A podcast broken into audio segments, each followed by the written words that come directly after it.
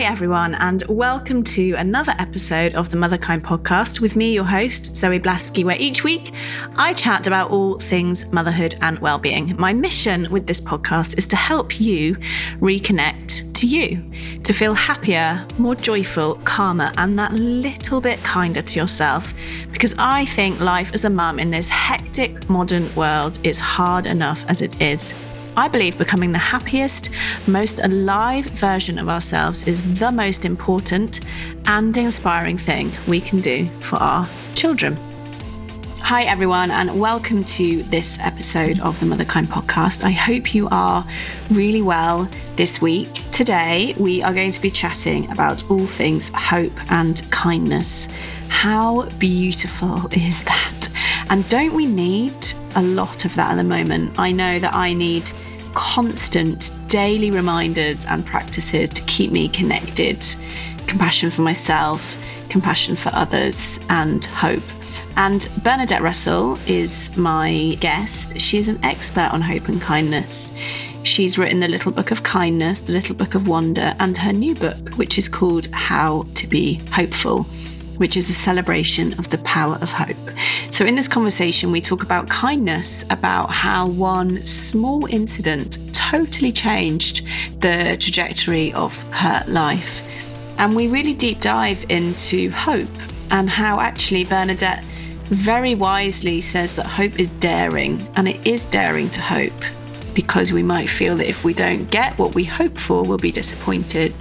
But she shares how actually being hopeful is the only way to be if we want to connect with those beautiful feelings like joy and positivity. We also talk about the news and have a fascinating discussion about treading this line between knowing what's going on in the world but not feeling all consumed by it. And also the positivity bias of children and what we can learn from our children. You know, I loved this conversation. It really brought home to me something that I deeply believe which is that it's the small daily actions that we take that make the difference in our lives, not the big acts that we do once a month or once a year, even, but actually it's the small daily things that interwoven into our busy lives that make a radical difference on how we feel. So I hope you really enjoy this conversation. As ever, please do share the conversation also, if you want to look up any of the resources that Bernadette or I mention, or maybe you prefer reading than listening, then there are full transcripts on the website motherkind.co. Just search under podcast, you'll see this episode and there is a full transcript, show notes, timestamps, which shows you what we were talking about at different times during the conversation.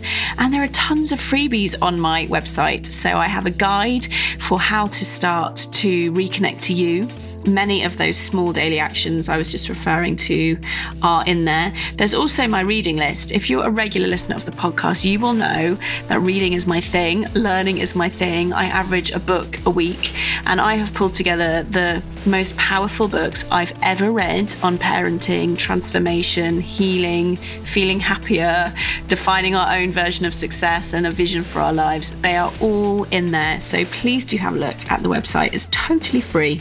So you can download it at motherkind.co. Here is the episode. Welcome to the podcast, Bernadette. I'm so excited to be connecting with probably the most beautiful energy in the world in this conversation, which is hope. Oh, it's really lovely to speak to you as well. I've been looking forward to this conversation. So, I've read your book, which I found beautiful and just underscored for me so many ways that I tried to live my life. And so I'm really curious how did you come to think so deeply about hope and its importance, particularly in the times that we find ourselves in now? So I've been focused on sort of compassionate practice and kindness and wonder and beauty and joy and all that kind of thing for the last 10 years. And I would say around a year ago, I started to notice increasingly when I was doing workshops or when I was connecting with community groups that though people were doing amazing things, amazing community initiatives or kindness um, or self compassion practice, they were still expressing a sort of hopelessness And I have to say, this was largely connected with the news. So that became a sort of really big issue for me. And then I remember hearing that wonderful Greta Thunberg talking about how she didn't need our hope because the uh, house was on fire. And I thought about that. I love her and I absolutely champion her and all the other many amazing young climate activists. But I was like, I don't know about that. I think I need to be hopeful. I think I need to think that in order to affect change, whether that's in my life or in my community or in the wider world, that there's a possibility it might be effective. So I started thinking about that and I thought, and I think other people need hope because otherwise despair can freeze you and immobilize you. And that's the last thing we need at the moment. Again, whether that's on a personal level or a community level, on a global level. So I thought, gosh, I really want to focus on this for a bit. Um, the first stop thing I did was reread the story of Pandora's box. Do you remember that story? Yeah. Yeah, that is exactly what I expected to say. Most people are like, kind of. So I think it's one of those stories. So basically, it, very simply, it's one of the Greek myths. It was recorded by Hesiod in the in the seventh century, and he wrote down the story. Pandora gets given a jar. It actually wasn't a box in the original story, and she's told not to open it, you know, and being a brilliantly curious young woman, she does open it. and out flies all the troubles of the world greed and misery and hunger and jealousy and envy and violence. And she's like, oh no, that's torn it. So she puts the lid back on and then she hears whispering coming from it again. She decides to open it. She's like, really bad things have already happened. And inside it nestles Hope and described as sort of tiny, plucky little Hope and this beautiful tiny little creature to embattle all the evils of the world. And I was just like, wow, that's an amazing story. That hope is the light that helps us, helps human beings combat all of those difficulties. So that was my starting point, and I really liked it. That was a, that it was a young woman that both released those things and released hope. So I just started a journey of talking to people, and I made those conversations and that journey as wide and broad as possible. So I just looked for people who were doing hopeful things or used hope, and I thought about children and hope and how hopeful and optimistic they are, and how and why we lose it as adults. I looked at people that were doing stuff in their community and how they utilised hope and where they found hope. So I just spoke to as many people as possible from all over the world and researched as many people as possible all over the world and to sort of go on a little journey to discover hope and to find out how it can help us. That was amazing. I finished the first draft and then lockdown. See, how was that? I'm laughing because I was like, first draft, you know, amazing. I sort of, what an amazing journey. But none of us I didn't see COVID coming. So lockdown happened and I was like, oh, wow. Okay, so I have to accommodate this. It's really important. Obviously, it's a global experience. What happened actually was I was incredibly moved, as I think many people were during that period, by this absolute explosion of compassion and kindness and good humour and generosity and time for thinking and time for people to have more times with friends and family and people getting to exercise or think or dream. And there just seemed to be suddenly a reconsidering, a time for us to reconsider in the pause how we lived or how we might like to live. And also loads of kindnesses. People were really looking after each other, loads of mutual aid groups springing up and people doing things. And I was like, here's hope here on abundant display. And actually, even though obviously we're only a short way down this long journey, we don't know how we're going to emerge on the other side of it. I think there's a lot to hold on to from what we experienced in lockdown. Do you? Yeah, and I think you know things like there were seven times more volunteers for the NHS than than were actually needed in the end. You know, and for me, that is hope in action. I think hope is a you know you talk about this in the book i think it's an action. I think it's something that you can learn and embody and do. I think you can be hopeful about things. And i want to get into kind of why you know and i know there's lots and lots of science and research behind why that is such a positive force in the world, you know, is to be hopeful.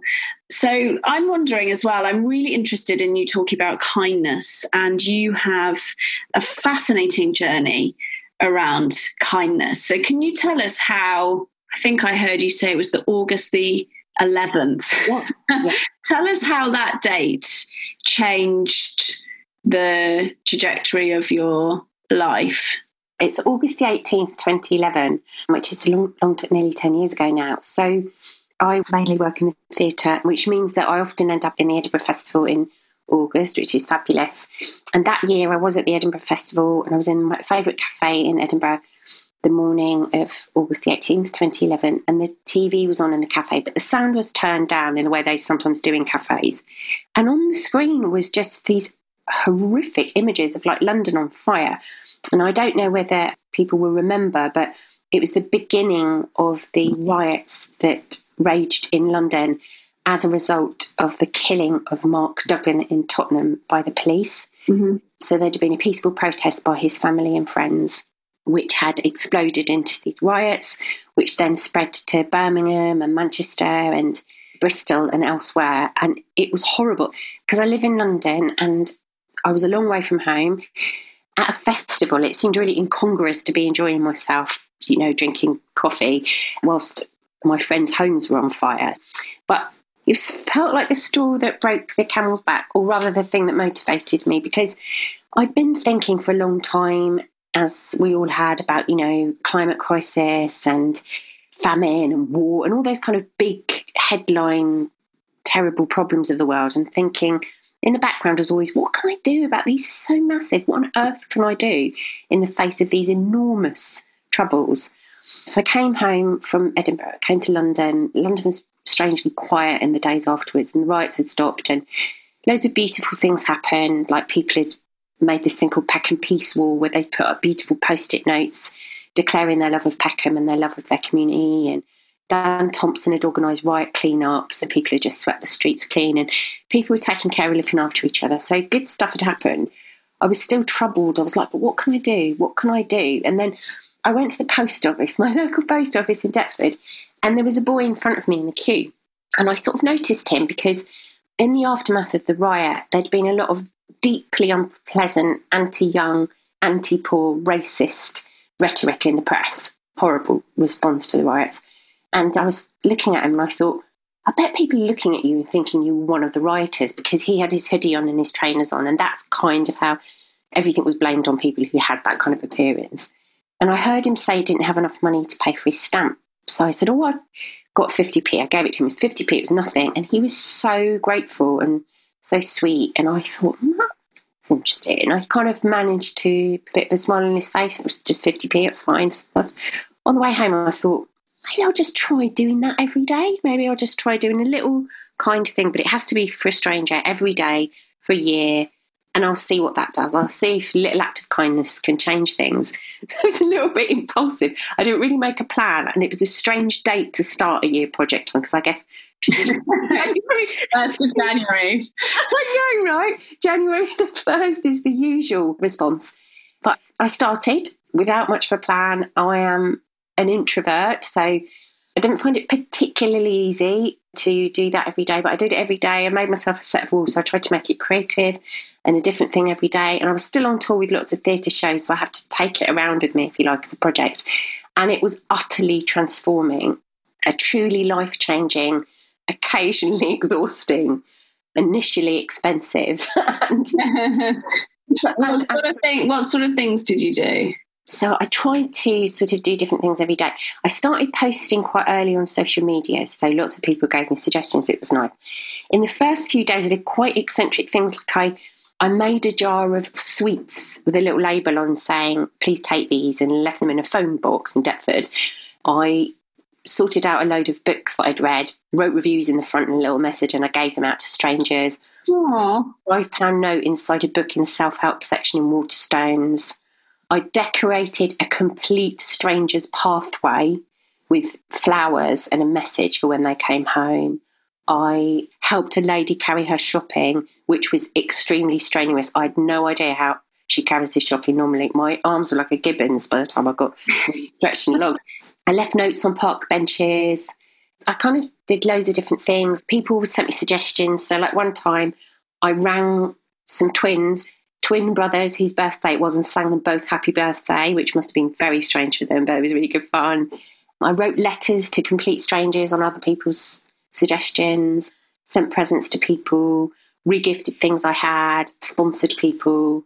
On Valentine's Day, I ran around all over London and I gave away in total 150 Valentine's cards to complete strangers with the help of my friend Christina and Asif. Yeah, I did loads of things. It was so many beautiful, beautiful moments. The amazing thing that I find about kindness is it's so reciprocal. Yeah. I'm kind, I make someone else feel good, but it kind of is selfish in some way because I feel so good when I'm kind. And there's so much science behind that. You know, it it triggers serotonin and dopamine, doesn't it, in your brain. It's not that it's just fun to do, which it absolutely is, but it's also such a stress reliever. It lowers cortisol, the, the stress hormone, doesn't it? Yeah, you're absolutely right. And I'm really glad that you framed it like that because I think sometimes maybe unhelpfully, we tend to separate self care or self compassion and kindness to other people. Yeah. I understand why that happens because I absolutely support the need to look after yourself. However, exactly as you said, it actually, they're the same. As you said, you do something kind for somebody, you get this. Well, first of all, you get the, the sort of really nice knowledge that, do you know what, I've just done a good thing. I've just done a good deed. That was a nice thing to do. Well done, me. And there's nothing wrong with that, you know. But also, as you said, you get this rush of oxytocin and it's really lovely and good for you. It gives you a little helper's high, I think it's described as. So, yeah, really lovely. So, all the feel good hormones, as you said, it counters cortisol, which is a stress hormone. So, being kind to other people, as you so beautifully put, is a way of being kind to yourself. They're not separate practices. Yeah. And there's that amazing, it's coming to me you'll know it, I'm sure, the famous is the Harvard study or the Stanford study where they separated the students into two groups.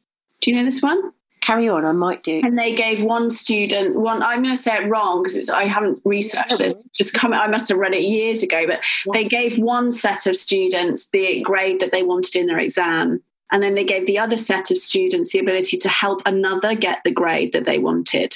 So one set just got the grade, the other set had to help someone else get the grade. And what they showed by, I think, image mapping in the brain was that the group that had helped someone else get the grade felt far happier about the result than those who had just got it themselves. I love that. I hadn't heard that, and I love that.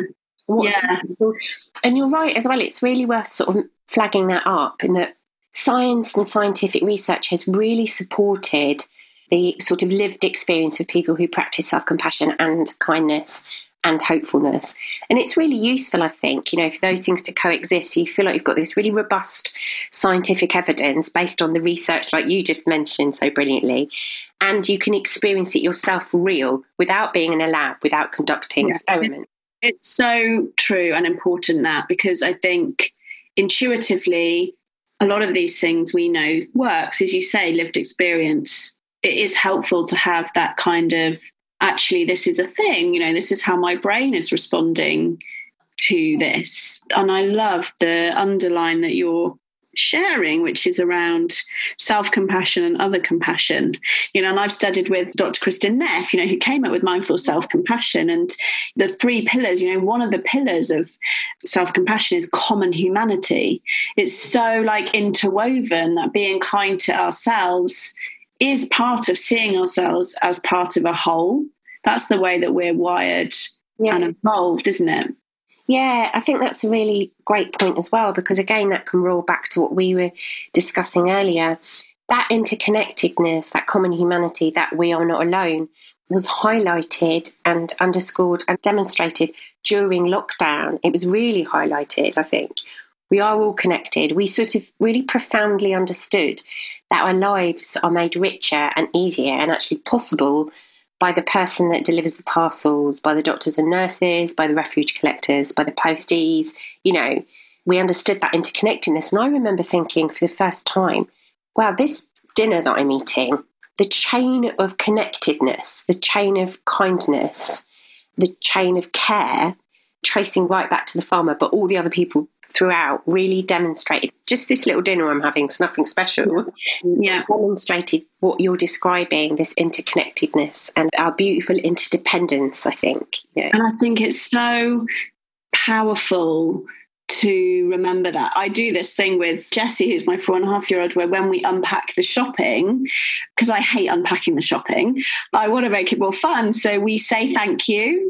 And do you know what? It makes a chore absolutely delightful. So we'll get the strawberries out and I'll say, Who do we need to thank, Jessie? And she'll say, Thank you, farmer. And I'll say, Thank you, lorry driver. You know, and for every single item, and we pack away quite a lot because there's four of us living in the house.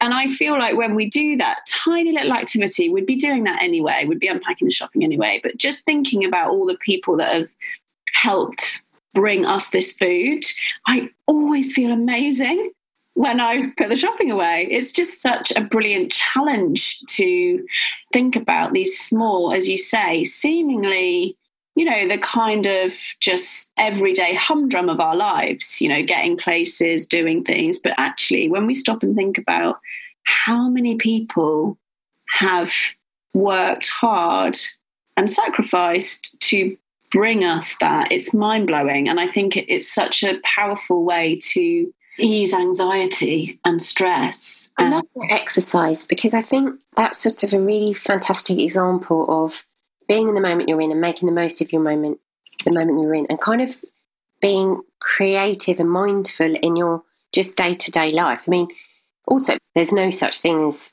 ordinary, is there? Everything is extraordinary in a way. Even unpacking with your daughter, you've made that into this beautiful, creative, therapeutic practice. And you can do that at any moment. And it doesn't mean that you have to make enormous efforts or really work hard at everything. It's just a question of allowing yourself to make the most of all those moments, like unpacking your shopping or waving to your neighbour. I'm a big fan and a believer in small, achievable actions because most of the time it's all most of us have got time to do. So I think it's important to encourage people to take small actions like you've done with your brilliant shopping unpacking practice, which I'm going to borrow. yeah, it's good. And I think it's so funny. I think people think we're mad. I love it. I Especially also when we get out the car at school, she always says, Thank you, car.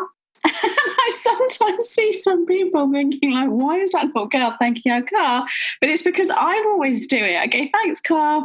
It's a reminder of sort of how fortunate we are you know, you don't have to be self flagellating about recognizing privilege. I think it's really important. I think sometimes people think recognizing what we're fortunate for can be self punishing, but it's not. It's just like, wow, this is amazing, you know. Yeah, how amazing is that? I didn't have to like walk, slash, I would have ended up carrying her because it's a yeah. really long way. I get to drive in a car to school.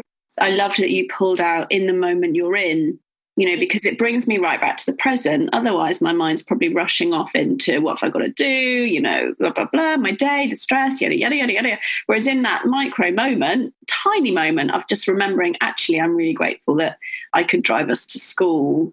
You know, I think like you're describing, when you can piece your day together with those tiny moments, your mm. experience of life shifts. How's your experience of life shifted now that you find yourself doing this work and living this way? Well, I think the main shifts that happened for me in the very first year, the year that spanned 2011 and 2012, was although I experienced lots of, as you said, lots of fantastic hormones as a result of this daily practice, the main thing actually was noticing kindness. So I noticed other people being kind to each other, and I noticed when I received kindness, and I noticed the frequency of that and actually thought, wow, the world is actually run on this, which you could call love, which I do call love. Yeah. So the world is run on love and the world is predicated on love. And actually, that's the dominant, that's the common experience. And that because we're sort of programmed to notice the negative in order to survive, we actually can miss the fact that the world is run on love and kindness. And that's the main experience. So it gave me a great appreciation and sort of love and admiration for human beings, you know, and it got a lot of confidence and faith in human beings. So that was life changing, really, that experience. And so I'm continuing on that to sort of think about hope and active hope, as you said, people taking hoping for something and taking action on it. That reconfirmed and deepened that actually, because again, the world is full of people, some of them in what you might say dire or very challenging situations hoping for a brighter future and just getting on up and doing it, getting on with it, you know. And so I'm encouraged, even in the face of really big challenges like we have with the climate crisis at the moment, that we are, and we can see it throughout history, we can see it in the present, massively inventive and courageous and imaginative and active. And we also are pro social. We try and help each other. We work and thrive and survive because we work in groups. And so I think focusing on kindness and hopes just made me have faith and believe and know also have a very deep knowledge, proven knowledge that it's going to be all right. we'll be all right. And children mm. are incredible at this. Yeah. They are naturally hopeful, right? Yeah, absolutely. So I work with children a lot. I'm really lucky to work with children a lot. I do a lot of storytelling, theatre making, creative writing workshops, all sorts. I'd say mainly with primary school, but not exclusively, sometimes younger, right up to teens. And I sort of really noticed this. I was like, wow, kids are so optimistic. And also, they'll say yes really easily and they imagine the best possible outcome. So I was interested in that. So I then chatted to my friend Marion Duggan. She volunteers as a performer for Clowns Without Borders, and they work in refugee camps with refugee children and families, so like in Calais in Greece, in very different circumstances to the schools I work in. But Marion was the same. She was like, no, the kids will find joy wherever they can find it. They'll transform anything into a toy. They'll laugh. They just look for the joy and the fun to be had everywhere. They have this rose tinted glasses. And I was like, wow, that's amazing. One, how come children have that? And two, what happens to us poor grown ups? so again, I turned to science because I was like, let's see if anyone studied this. And I came across this amazing professor of psychology at the University of North Carolina, her name is Janet J. Boseovski. And she talked about children's rose tinted glasses or their positivity bias. And she described it as a tendency to focus on positive actions or selectively process information that promotes positive judgments about the self, others, or even animals and objects. And it's not conclusive now yet why children are like that, but she thought it was due in part to positive social experience that most children are lucky to have early in life. Although lots of children who don't have that experience also are optimistic. And there's lots of conversations around maybe it's because children have to learn. They're in full on learning mode. They have to pick up loads of stuff. So their priority is learning rather than survival because they're protected by adults. And then what happens? They lose it around mid childhood, which is eight years to 12 years. And then as adults, as I discovered from studying Dr. Rick Hanson, we kind of get the opposite. We develop a negativity bias. But that, simply put, is because we have to notice negative things because they might threaten our survival. But he talked a lot about, you know, that may be true if you were a sort of hunter gatherer living in quite extreme circumstances in ancient Britain, for example. But it's not necessarily true now. You don't have to remember all the negative things because they're not life threatening in the same way. And he talked about retraining yourself. So allowing yourself to focus on and recall and remember the good things that have happened in a day so they can be transferred to your long term memory. And you can have a sort of library of hope to draw on. And I realised that without knowing his studies before, this is what I'd been doing. So I'm very resilient, I would say, and I bounce back from even quite terrible news because for 10 years I've been gathering this library of hope, even though I didn't know that's what I was doing. Because every day, because of my practice, I was just noticing hopeful things and kindness every day. So I've probably got quite a big library now. So I find that fascinating. You know, like you were saying, the science is really useful, isn't it? I've had a daily gratitude practice for a long time now, like same as you, like 10, 11 years.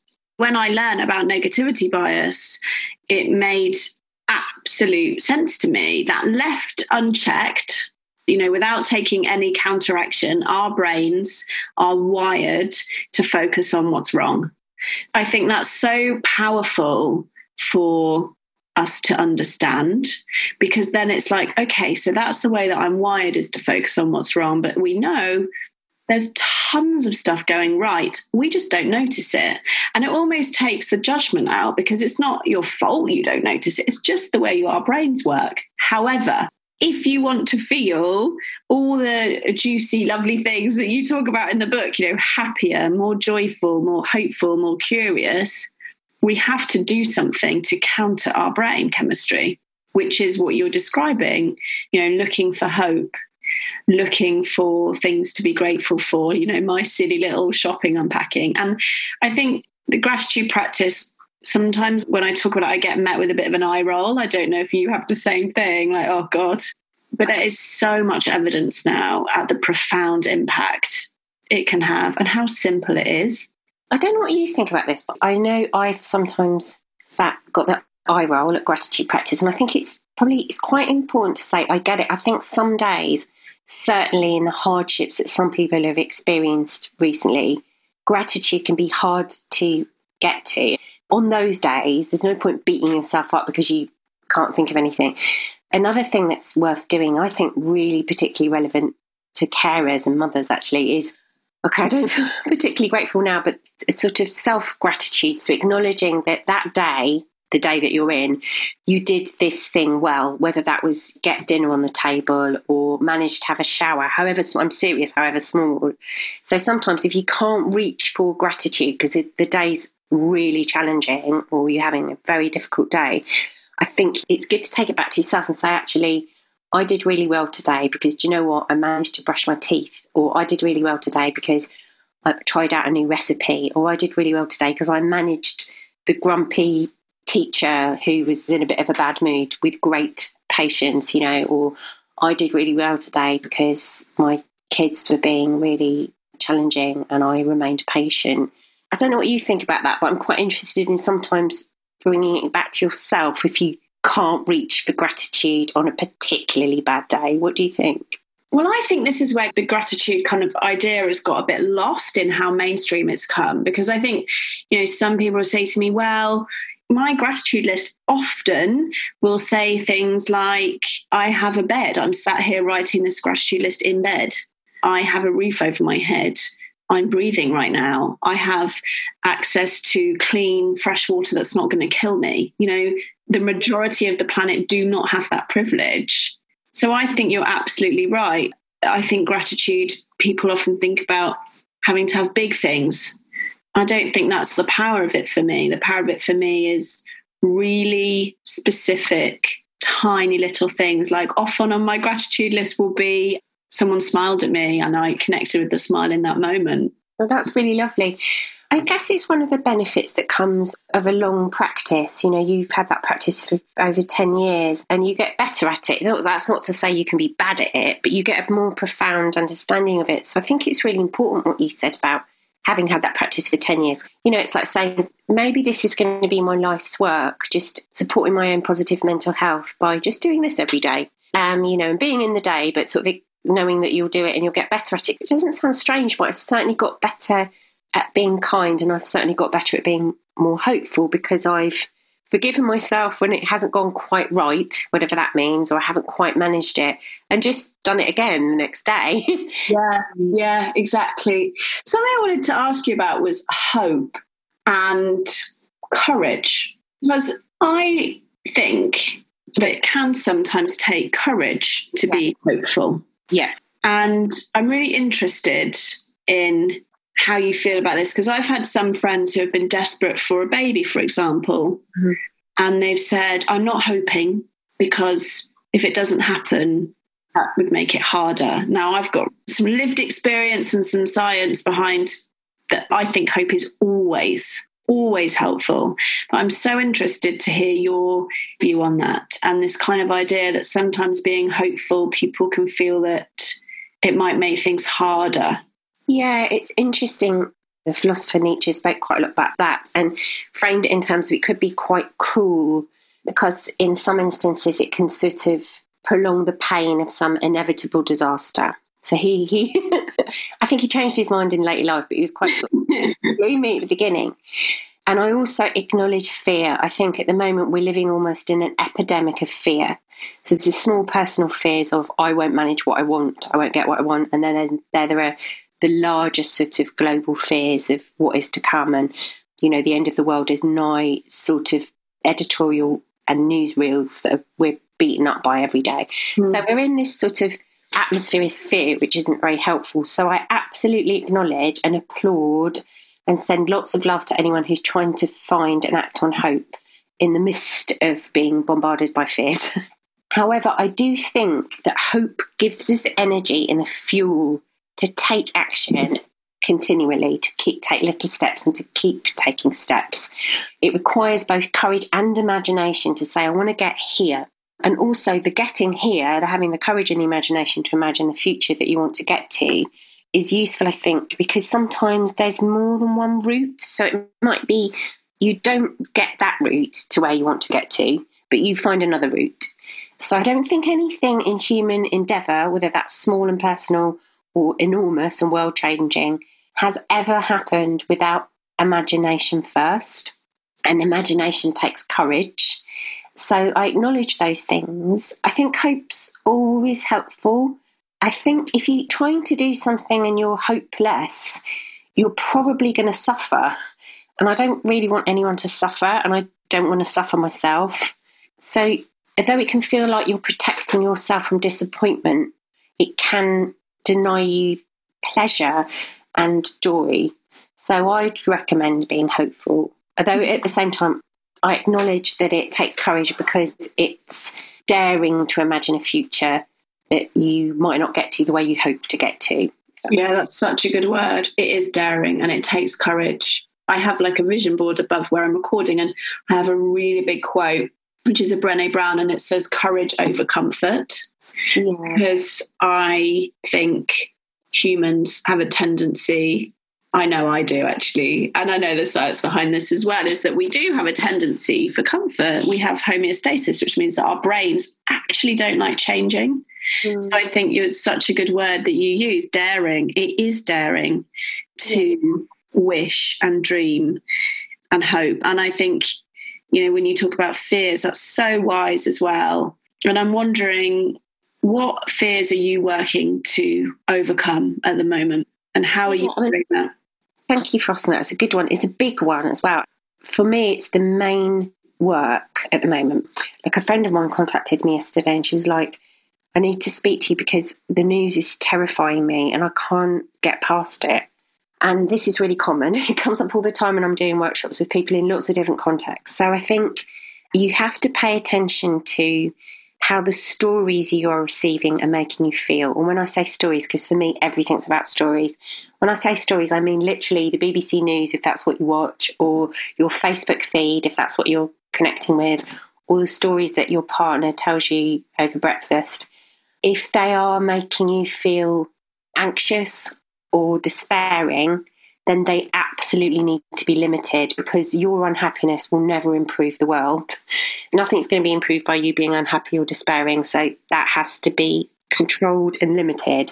And I think a very, very powerful way of combating it, your own despair or fear, is, and I do this, is just doing a daily practice of looking for something hopeful. So at the moment, actually, I'm doing this thing called 21 Days of Hope which is for 21 days. Because my friend said, and I know this is hotly contested, it takes 21 days to change a habit. So we could do this and change the habit of always noticing bad news. So I've been posting hopeful news stories every single day for 21 days.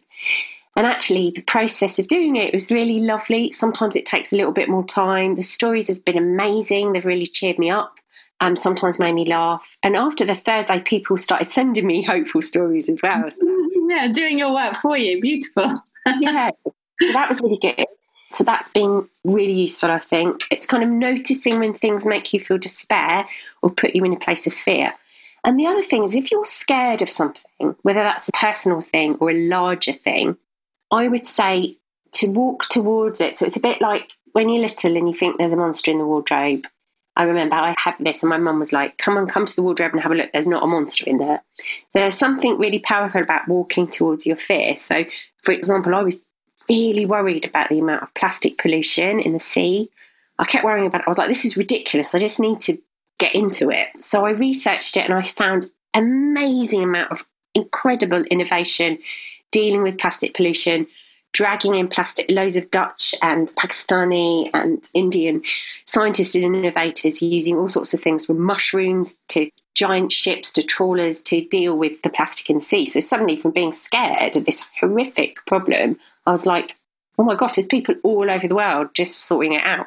So I'd say if you're really scared of something, walk towards it and see what people are doing. There will be someone doing something amazing. And if you are noticing that the stories you're receiving are making you feel fearful or despairing, find the other stories because they exist. That's so important, so important. And thank you for talking about the news, you know, and our minds are literally, you know, we get to choose what we fill them with. And I had such a brilliant experience of this because I decided I wanted a natural, pain free home birth. One of the things that I knew that was my intention. I had no idea if it was possible, if that's the way things were going to unfold for me. And I was actually holding it quite loosely.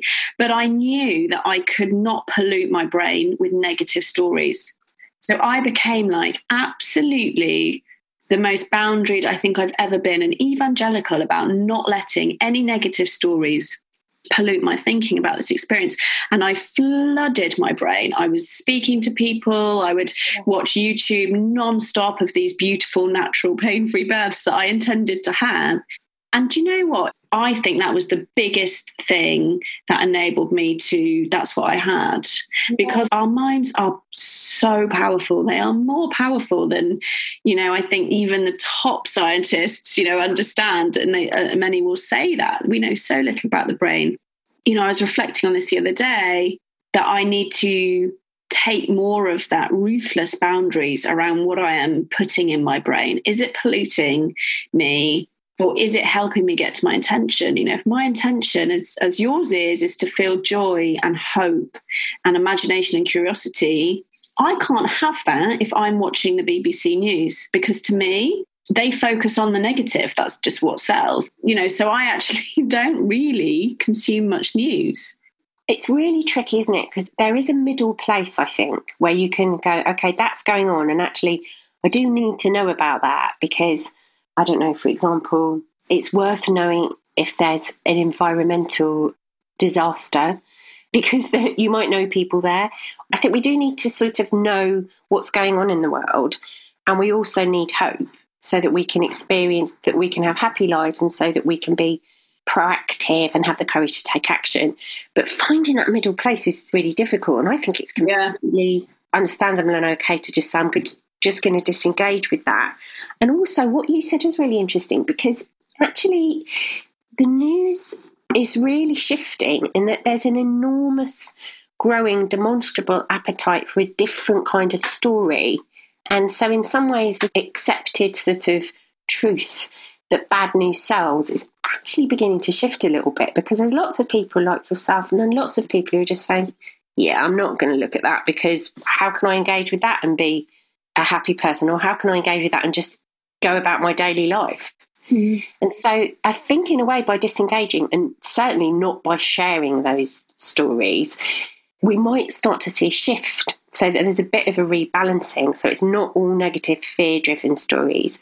By all means, tell us what's going wrong in the world, but please present us with solutions or ways we can engage positively. And so I support a number of organisations. I'm a co owner of Positive News, which is about promoting solutions driven journalism. Yeah, I love positive news. Yeah, and I'm compiling this directory of hope. I've got a small version in the book, but I'm making a bigger version, which has got basically going to have all the resources that I can possibly find. I'm Just saying, go here if you want to find out. I think that's such an important distinction. It's yeah. you're absolutely right. You know, it is not about disconnecting from reality and trying to live on this kind of pink cloud and putting our metaphorical fingers in our ears and saying everything's fine. I don't think that's what I'm doing. Maybe I need to check in with myself. But I think what is the difference, as you say, is that we can we, we know what's going on around the important things in the world that interest us, that are our passion. And then the kind of second piece of the puzzle, which kind of is a beautiful loop back actually to start to close, is that you know what your book really talks about is hope is action so yes i can read about the fires or the floods or the wars but i can also think about okay what is a tiny thing that i might be able to do to help and i think that's where the hope comes from, isn't it? To overcome that. And that currently isn't covered in mainstream media at all. I really would love to see that change. I think it will, as you say. Yeah, be um, interesting, won't it? Yeah, I follow some amazing activists on Instagram, and you know they will share horrific things. There's a collective of these women, and they have this boundary that they will only share with an action. Yeah. This is what's happening, and this is what you can do about it. And that action is really small often. Yeah. You know, and it's really doable it's incredibly important. I think you're absolutely right because otherwise, what are you're getting from that, oh, there's a really horrible, terrible problem that I am absolutely powerless to do anything about. Yeah. It's kind of pointless. It just makes you miserable and it doesn't help the suffering. Whereas, absolutely, there's always something that can be done. There's always things that you can do. And those things, they need to be small, they need to be doable, they need to be things you can do at home without needing loads and loads of money. And there's loads of them. So I've tried to sort of really encourage that and talk about that in the book. Like you, I'm a big fan of small, doable actions. There's always something you can do, and you can have fun doing it. That's the other really important thing. Just and beautiful, you know, to get our children involved with. Yeah. So I do a lot of tree planting as well, and there's always kids involved with that. There's all ages actually involved with that. So that's really lovely because it's like planting a tree is a definite, okay, this is in a small way going to help towards combating air pollution, etc., etc., um, helping wildlife, biodiversity, etc.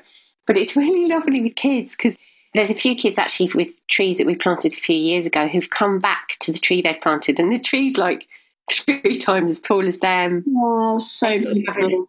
I know. It's the, it's the ultimate metaphor for hope, right? Planting a little seed yeah. uh, for a tree which may grow you know, may mature after the person who has long gone. You know, it's like the ultimate, the ultimate paying it forward. It's so beautiful. And I've loved this conversation this morning. I feel really connected to this idea that we are all one, you know, on this living, breathing planet. And actually, self care is other care. It's yeah. such a beautiful message that I'm going to take into my day. So thank you. And I always ask the same question at the end of every episode which is if you could give just one gift to every mother in the world, and mother in its broadest definition, what would you give and why? So it's such a brilliant question, and it made me think in a really lovely way of those kind of fairy tales. You're like the person at the party who's allowed to, allowed to give all the mums a gift. I'm going to be ambitious, I think. So I would like to give every mother a period of time in every single day to their self Nobody's demanding anything of them. Nobody's asking anything of them. Just a little bit of time for themselves. And in that moment, they have some time to acknowledge what they've achieved that day, the wonder and the marvelousness of them and what they've achieved, what they've done, how amazing they are, and also to sort of recall the joy and the beauty of that day. And I'd like to do that because I think time and space are so precious. And I know it's difficult, probably sometimes blooming impossible if you're busy, like nearly all human adults are busy to get that. But I would like to give that to all mothers because I think we need it. We just need a moment, even if it's a tiny moment, to say, I'm here. At the moment, nobody's asking me for anything. I'm just sitting with myself, and this is what I did today, and this was the beauty of today. Mm, that's so beautiful. Thank you. Thank you. It's been so lovely to speak with you. Yeah, it's been a joy. So that was the episode. I hope that you really enjoyed it. As ever, if you did, please consider sharing it with your friends and leaving me a review on iTunes. It really does make a difference to the number of mums that we can reach with the brilliant wisdom of the guests I have on. Also, just a reminder about the Family Reset Plan. It's my latest offering to parents. I think that we are living in probably the challenge of our lifetimes, well, definitely so far. And as parents, we not only have to support ourselves, we also have to support our children. And that is a lot. So, the Family Reset Plan is myself and two brilliant psychologists and we give you step by step, simple, applicable ways that you can support yourself emotionally to feel stronger, calmer, and therefore to support your children in a different way. It's all grounded in psychology and neuroscience. It's just £25 currently. And if you work for the NHS, it is totally free for you. So check out the website familyresetplan.co.uk. Take care. I'll see you next time. Hi, I'm Lauren. And I'm Nicole. And if you enjoy this show, you will love our podcast, Self Care Club. Every week, we trial a different form of self care and report back on the results. We've tried everything from cuddle therapy, setting boundaries, laughter yoga, and many more. Two friends who rarely agree on anything, testing out the world of self care so you don't have to. We've even written a book dedicated to self care practices that cost you nothing. You can listen to Self Care Club wherever you get your podcasts. Or to purchase our book, search Have You Tried This on Amazon.